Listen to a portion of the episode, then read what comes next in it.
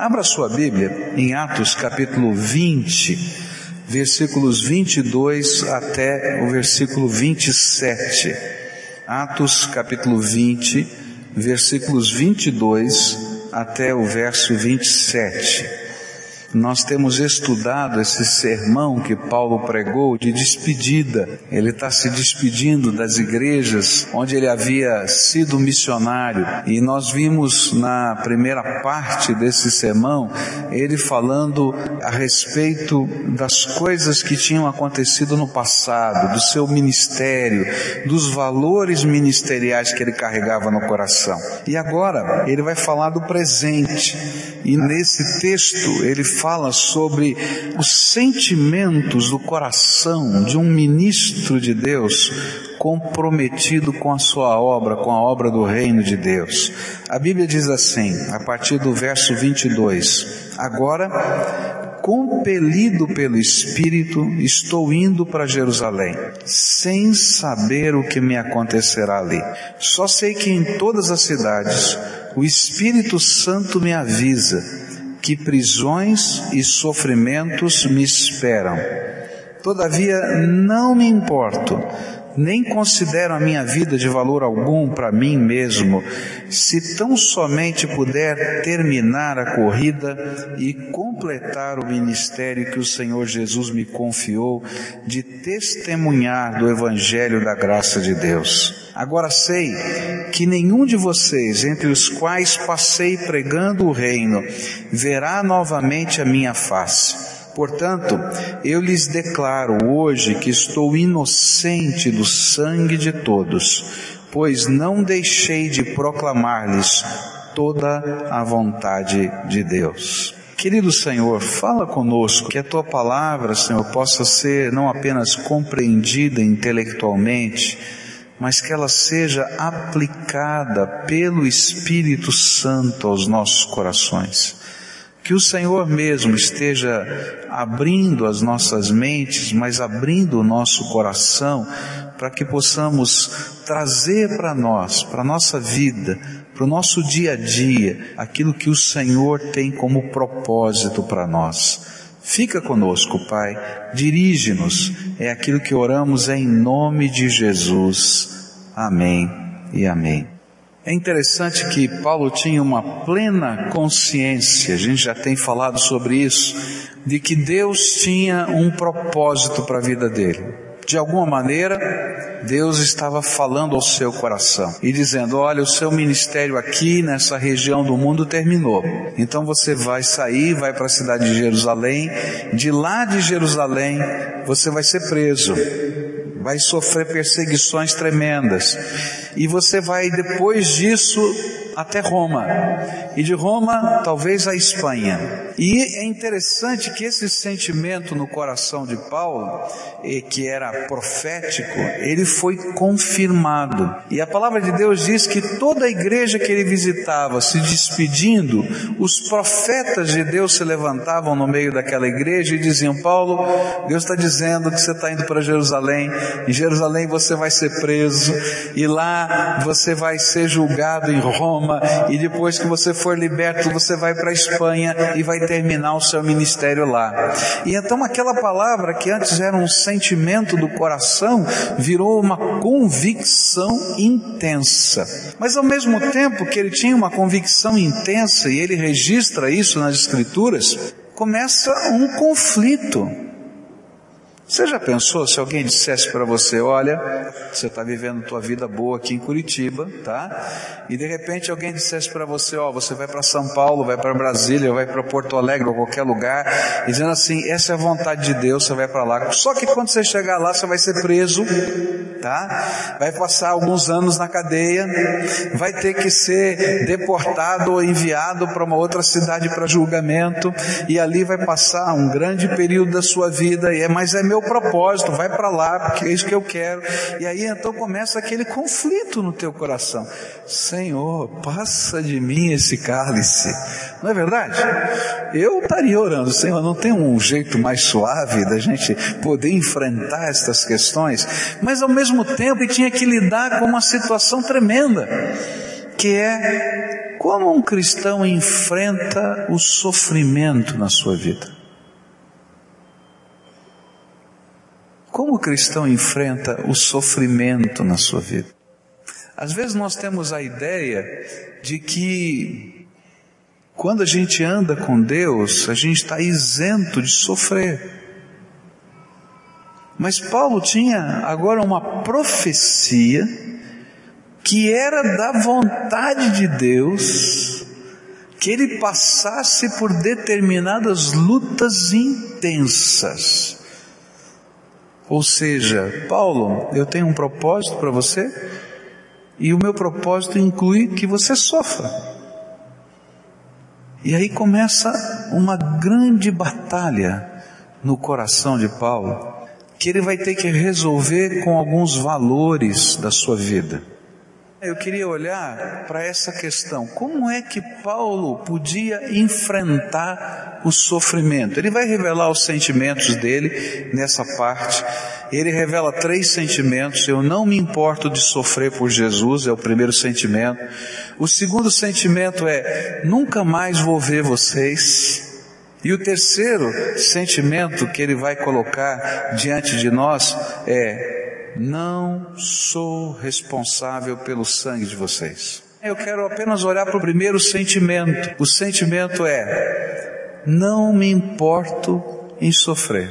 Eu não sei se eu consigo falar isso. Não é verdade? A gente falar isso teoricamente é complicado. É fácil, vamos dizer assim. Agora, na prática, é complicado. O que que Paulo tinha que ele podia dizer com tanta veemência que ele não se importava? Ele diz assim, versículos 22 até 24: Agora, compelido pelo Espírito, estou indo para Jerusalém, sem saber o que me acontecerá ali. Só sei que em todas as cidades o Espírito Santo me avisa que prisões e sofrimentos me esperam. Todavia, não me importo por que que Paulo não se importava? Quais eram as convicções que preparavam o coração dele para este enfrentamento? A primeira coisa que eu aprendo aqui nesse texto é que Paulo sabia que o seu sofrimento fazia parte de um propósito maior. E porque ele tinha convicção de que o seu sofrimento fazia parte de um propósito maior, ele podia continuar nessa batalha. E o seu propósito maior era completar a sua missão. E ele diz: O meu propósito é completar a carreira que o Senhor me deu, a missão que o Senhor colocou para mim. É interessante que quando temos de enfrentar algum tipo de sacrifício que tenha um propósito maior, isto não nos parece pesado demais. Eu conversava com um senhor que é maratonista e esse senhor estava me dizendo: Olha, eu fui fazer um treinamento para maratona e o treinamento era subir a Serra da Graciosa. Você já andou na Serra da Graciosa? Que tem, como é que é, umas ladeiras assim imensas, né? E é de paralelepípedo, é ruim de correr. Então ele disse: Olha, a gente veio desde lá, Antonina Morretes, e depois subiu a Serra da Graciosa. E em determinados momentos da Serra da Graciosa que a gente estava correndo, os músculos da gente, todos os músculos doíam, todos os músculos doíam. Não era só a perna, era o braço, a cabeça, as costas e você sabe que vai enfrentar a dor. E eu falei, mas rapaz, você é masoquista, vai subir a Serra da Graça. Não, é que eu estou me preparando para a maratona. E ele disse assim, mas e como é que você enfrenta? Não, a gente sabe que a gente vai sofrer dor dos músculos, mas a gente quer terminar a corrida. E Paulo usa exatamente essa ilustração. Ele estava dizendo: Olha, eu quero, como um bom corredor, completar a minha corrida. Eu quero chegar até a linha de chegada. Eu não quero desistir no meio do caminho, mesmo que eu tenha que sentir todo o meu corpo doendo, porque ele tinha um propósito maior. Da mesma maneira, eu não sou maratonista. Eu acho que eu não subiria nunca a Serra da Graciosa daquele jeito. Não tenho esse pendor aqui. Mas é interessante que todas as mulheres vivem isso. Por quê? No coração de uma mulher existe um grande desejo de ter um filho. E mesmo que uma mulher tenha medo das dores de parto, ela continua desejando ardentemente ter um filho. Não é verdade? E ela vai para o hospital com medo das dores de parto. Não é uma coisa tranquila. Mas tudo parece que cessa quando aquele bebê é colocado no seu ombro.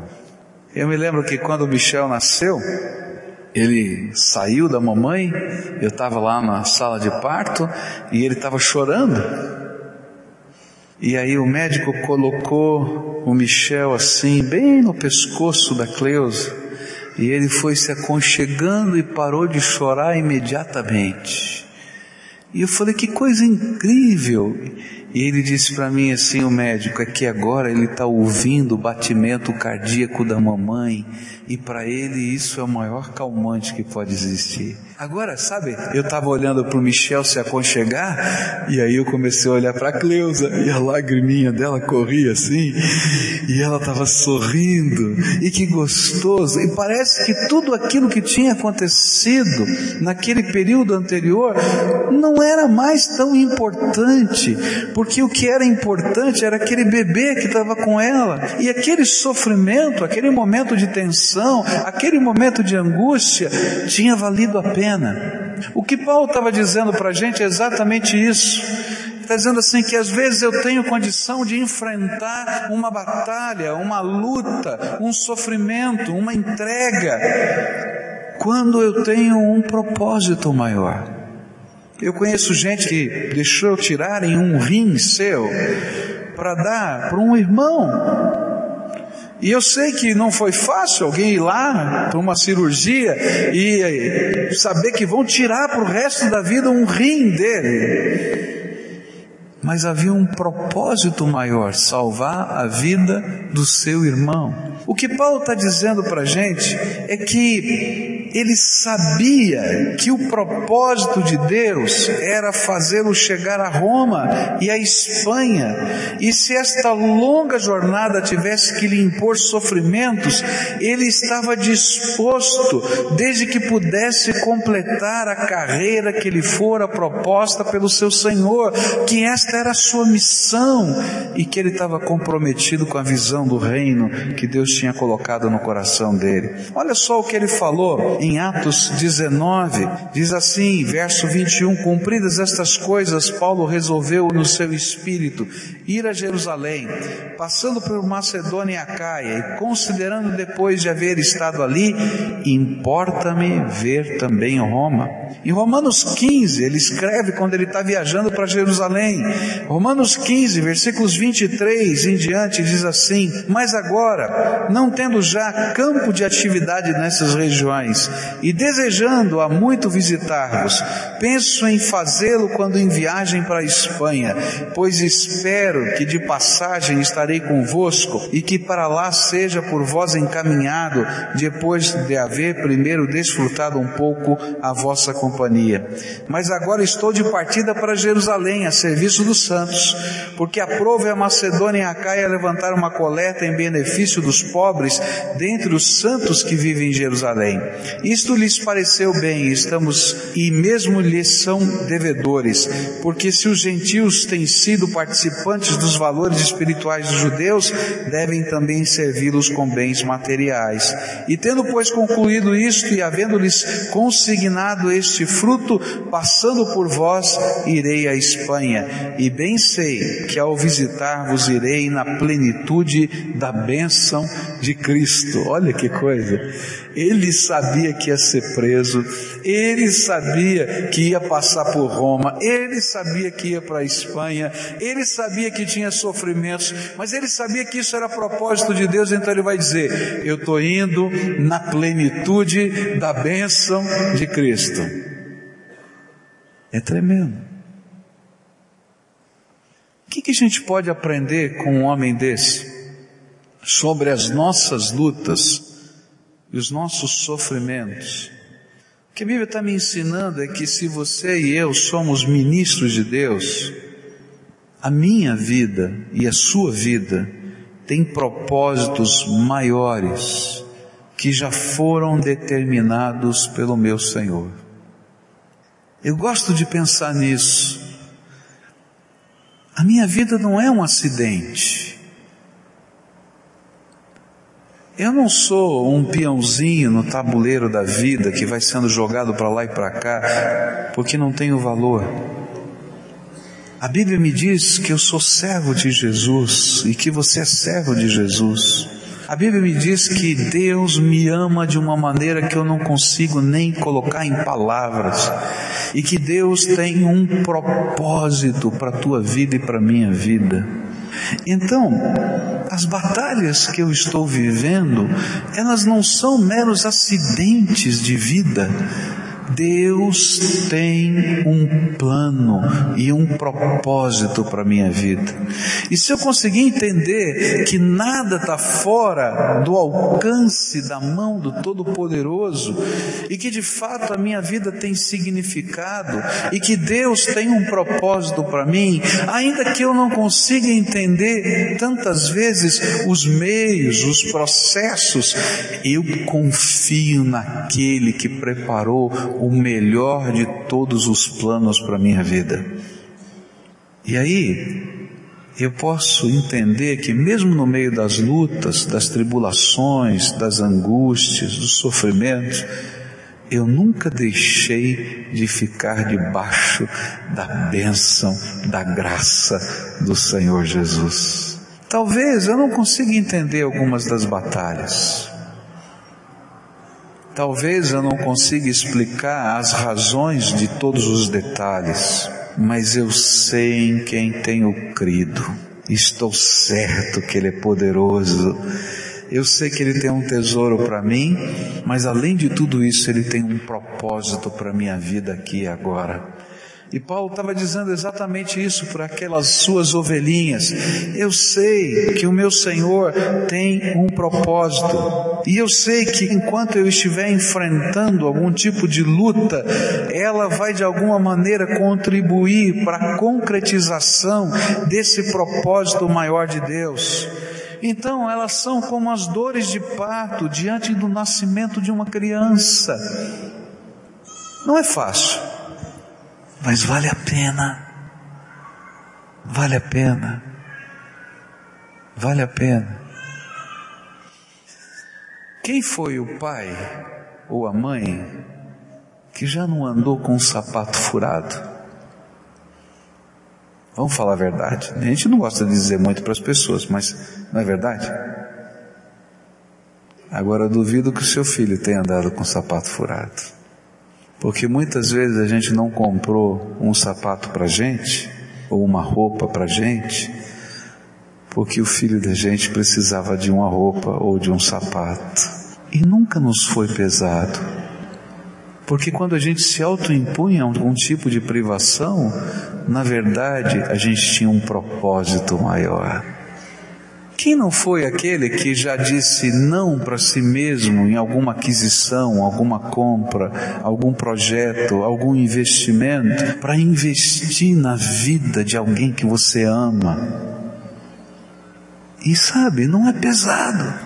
E o que a Bíblia está dizendo para a gente é que se você consegue entender que Deus tem um plano para a tua vida, e que esse plano é perfeito, e que Deus, Ele que preparou o plano para você, te ama, então, as lutas, os sofrimentos, as privações, elas não nos são pesadas, porque a gente vai ver a glória, a beleza, o resultado da graça de Deus nos projetos que Deus tem feito e tem para a nossa vida. A segunda coisa que esse texto vai me ensinar com relação a Paulo Paulo estava dizendo: Olha, eu estou disposto a enfrentar o sofrimento, porque o meu sofrimento faz parte de um propósito maior. E eu sei que esse propósito está ligado a eu completar a missão que Deus me deu. Mas a segunda coisa que Paulo vai falar nesse texto é que o seu bem-estar, a sua vida estava submissa a um valor maior.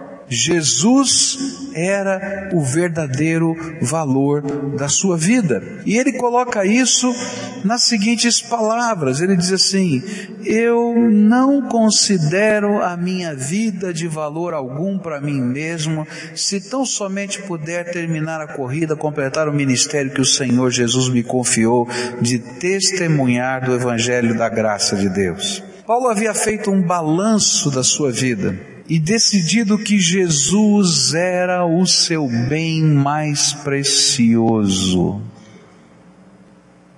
Jesus era o seu bem mais precioso.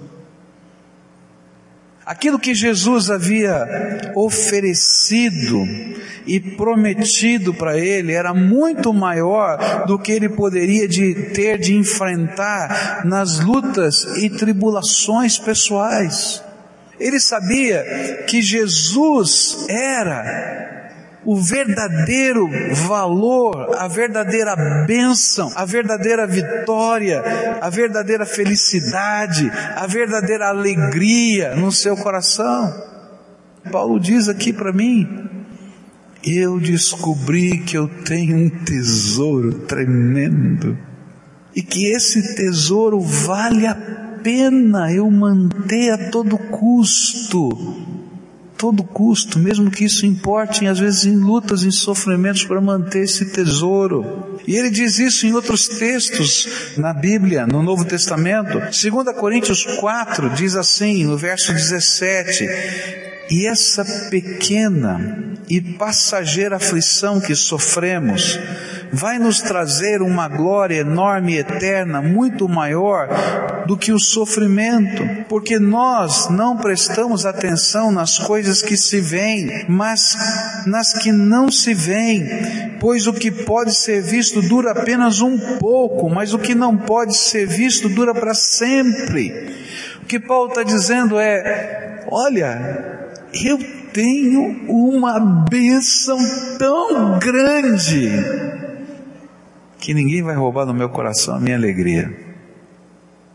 E eu sei que essa bênção tremenda é eterna. E que mesmo que eu tenha que passar por algumas lutas e tribulações, essas lutas e tribulações estão num espaço de tempo, enquanto eu vou desfrutar dessa bênção eternamente. Então, estas leves, que nem sempre parecem leves, e momentâneas tribulações, não vão tirar de mim a glória daquilo que Jesus está preparando para mim por toda a eternidade.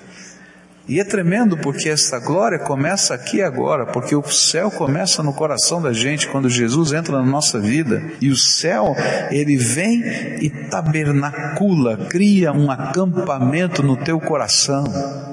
Mas ele não está completo.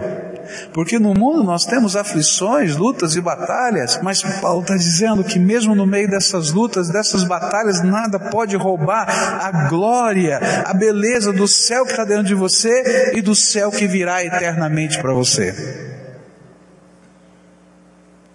E aí Paulo continua. Ele vai dizer que em inúmeras ocasiões ele entendia que ele precisava estar unido a Cristo, tanto na sua morte, como na sua vida, no seu dia a dia, por causa da grandeza da graça que ele tinha prometido.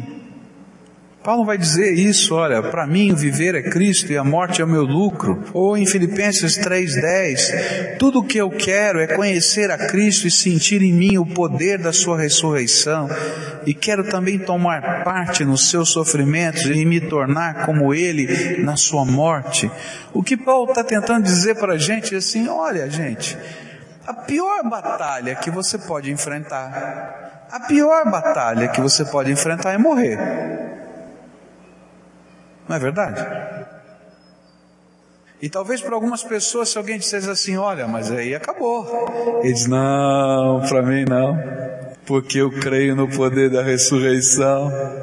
E para mim, estando vivo ou estando morto, eu continuo mesmo, porque Jesus tem um plano para minha vida e esse plano é eterno. Quem vai segurar esse homem? Você pode ameaçá-lo de morte, ele não está nem aí porque Deus tem um plano para mim e a glória desse plano é maior, então ele não está preocupado com isso. Mas eu quero dizer que a morte de um servo do Senhor Jesus nunca é derrota, porque o dia que eu morrer, eu estou recebendo toda a glória que o Pai preparou para mim nas suas mansões celestiais, então eu não posso entender como derrota. E o que Paulo está dizendo é: essa leve e momentânea tribulação não se compara com o que o Senhor tem preparado por toda a eternidade para mim. E ele diz: então, eu não estou preocupado, porque eu tenho um propósito, uma missão que é maior, e eu tenho uma herança, eu tenho uma bênção que é maior. E ainda Paulo vai afirmar que esta graça, não só para ele, mas que estava acontecendo na sua vida, ela passa pela nossa vida e abençoa outros. E Paulo em 2 Coríntios 4, verso 7, ele diz assim: Porém nós que temos esse tesouro espiritual, somos como potes de barro, para que fique claro que o poder supremo pertence a Deus e não a nós.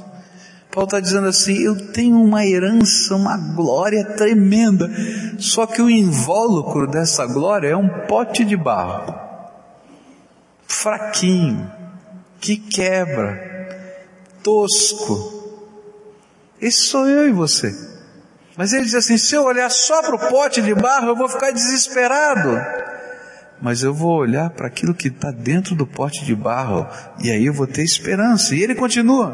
Muitas vezes, o pote de barro, eu e você, ficamos aflitos, mas não somos derrotados. Algumas vezes, ficamos em dúvida, mas nunca ficamos desesperados. Temos muitos inimigos, mas nunca nos falta um amigo. E às vezes somos gravemente feridos, mas não somos destruídos. Levamos sempre no nosso corpo mortal a morte de Jesus, para que também a vida dele seja vista no nosso corpo.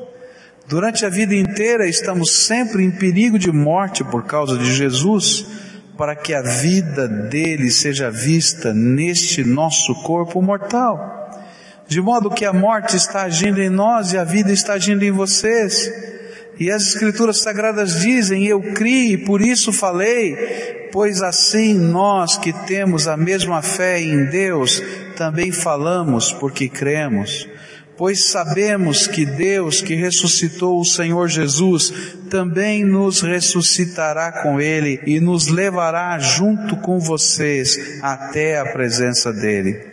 Tudo isso aconteceu para o bem de vocês, a fim de que a graça de Deus alcance um número cada vez maior de pessoas e estas façam mais orações de agradecimento para a glória de Deus. O que Paulo está dizendo é, querido, você é um pote de barro, quebrável, tosco, frágil, mas Deus colocou dentro desse pote de barro a glória dele. E essa glória é eterna. Então a minha leve e momentânea tribulação não é grande problema. E mais, no meio da minha leve e momentânea tribulação, Deus vai me usar para eu ser bênção na vida de outras pessoas que talvez estejam vivendo grandes tribulações.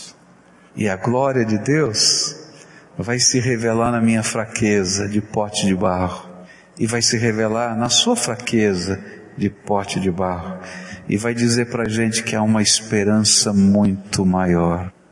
Se toda a esperança que você guarda no teu coração é só para o pote de barro, então você está perdido, porque um dia esse pote de barro vai quebrar.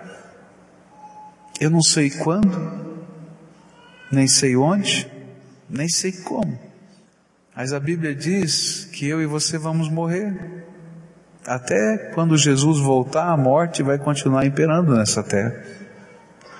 Agora o que Paulo está dizendo é: pote de barro pode quebrar, mas aquilo que está dentro dele, a glória de Jesus que foi semeada dele vai durar por toda a eternidade.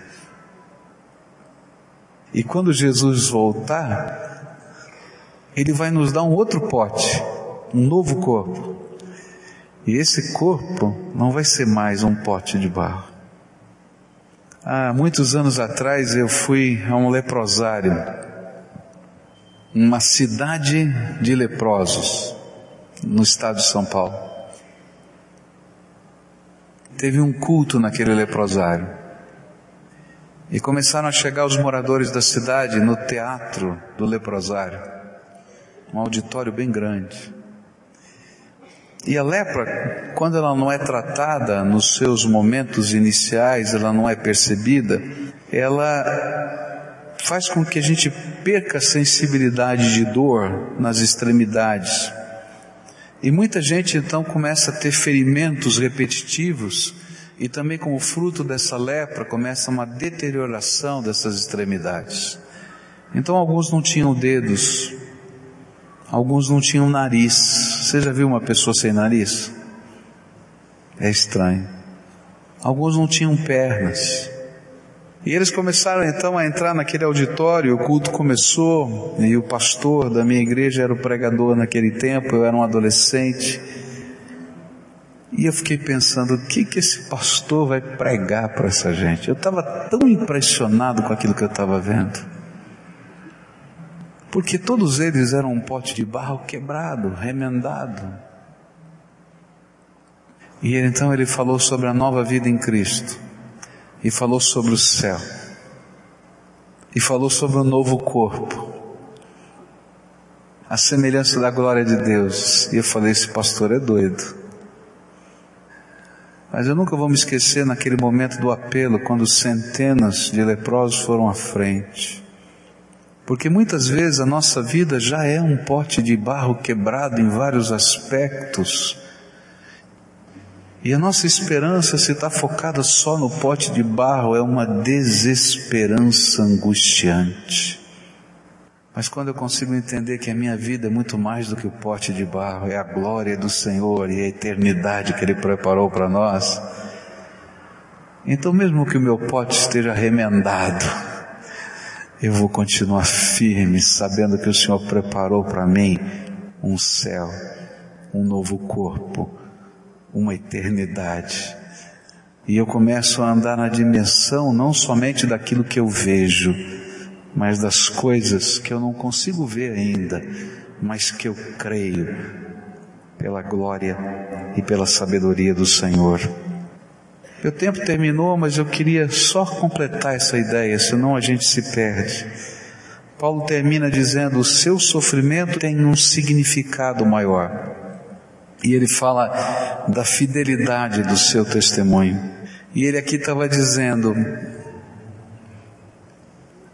se agora que o Senhor me chama para eu ir para Jerusalém, e ele não me obriga a ir para Jerusalém. Ele diz para mim o que vai acontecer, diz: Você quer continuar andando comigo?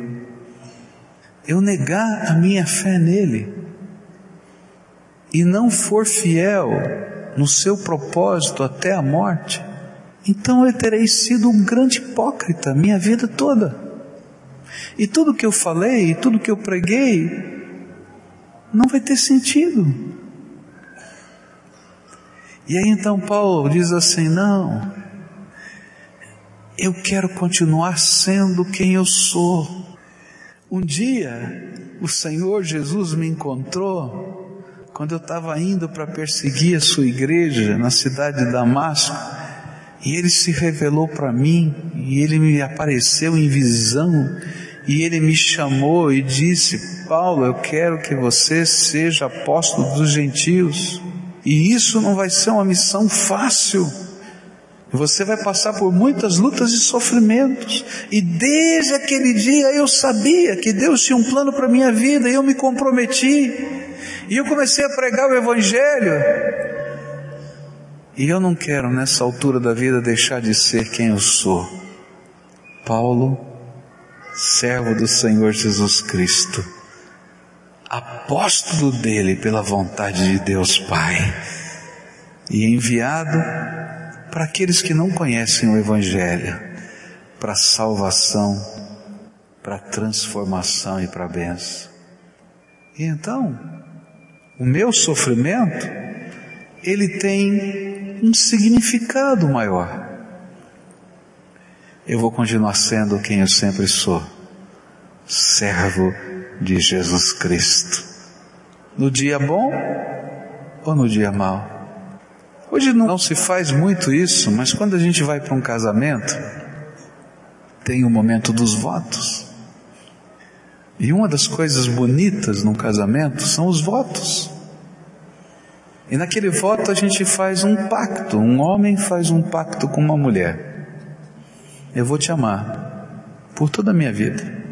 Alguns são mentirosos, mas tem muita gente séria. E nesse pacto, nessa aliança que a gente faz, aí diz assim: Eu vou te amar na riqueza e o que? Na pobreza na saúde e na doença, na enfermidade. Não é isso? Quando não tem ruga, não, não está escrito, mas na prática é verdade. Não é? Ou quando tem ruga. Não é assim?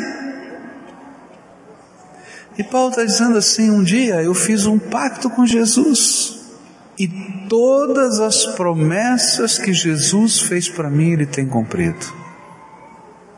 E eu não posso deixar de continuar amando o meu Senhor e vivendo para a glória dele.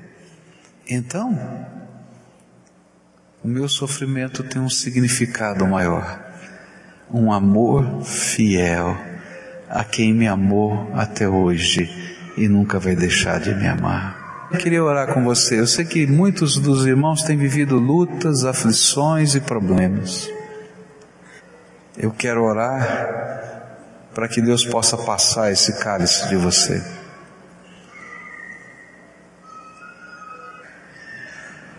Mas eu quero dizer para você que em algumas situações, por alguma razão, Deus vai dizer: Filho, eu não vou passar esse cálice.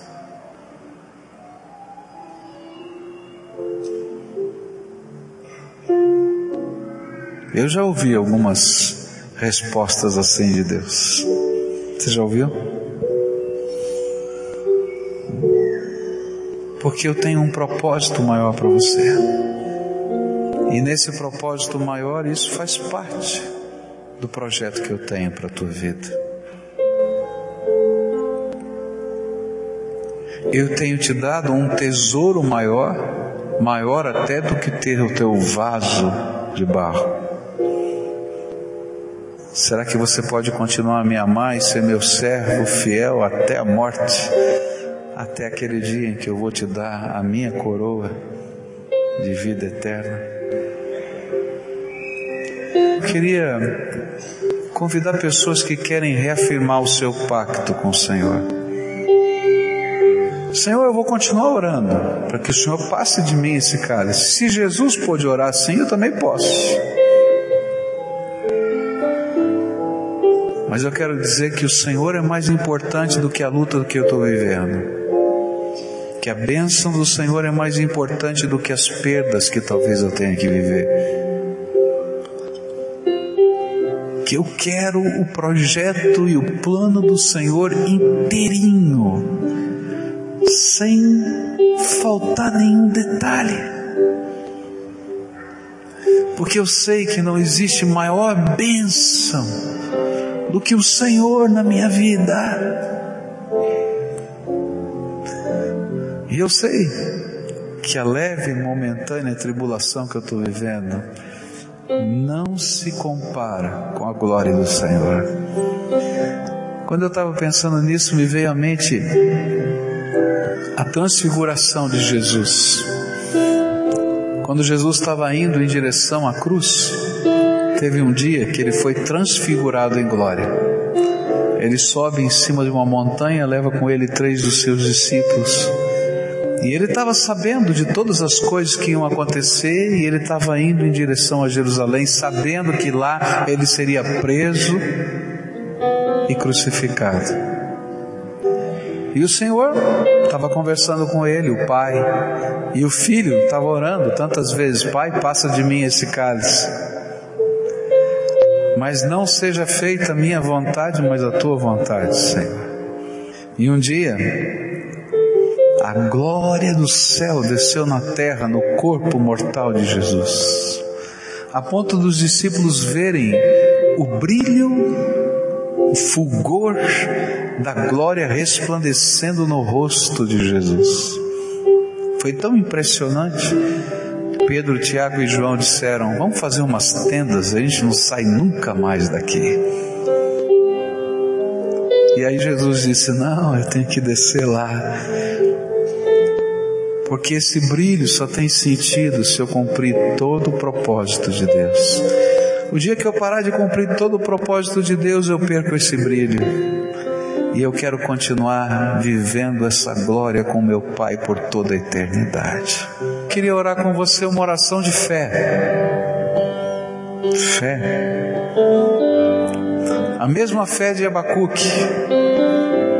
Ainda que a oliveira não produza, ainda que a gente não possa ouvir o mugido das vacas no curral, ainda que eu continuarei servindo ao Senhor de toda a minha alma. Está entendendo? Não é uma fé comercial em que eu estou comprando ou vendendo alguma coisa. Não é uma fé de troca, é uma fé de um amor que se lança aos pés do Senhor e diz: Eu sei que tu me amas e eu vou te amar em todos os momentos da vida. Talvez eu não entenda, mas eu vou continuar confiando no teu amor em todos os momentos da vida. E sabe, queridos, essa é uma fé poderosa. É uma fé que enche do nosso coração de alegria.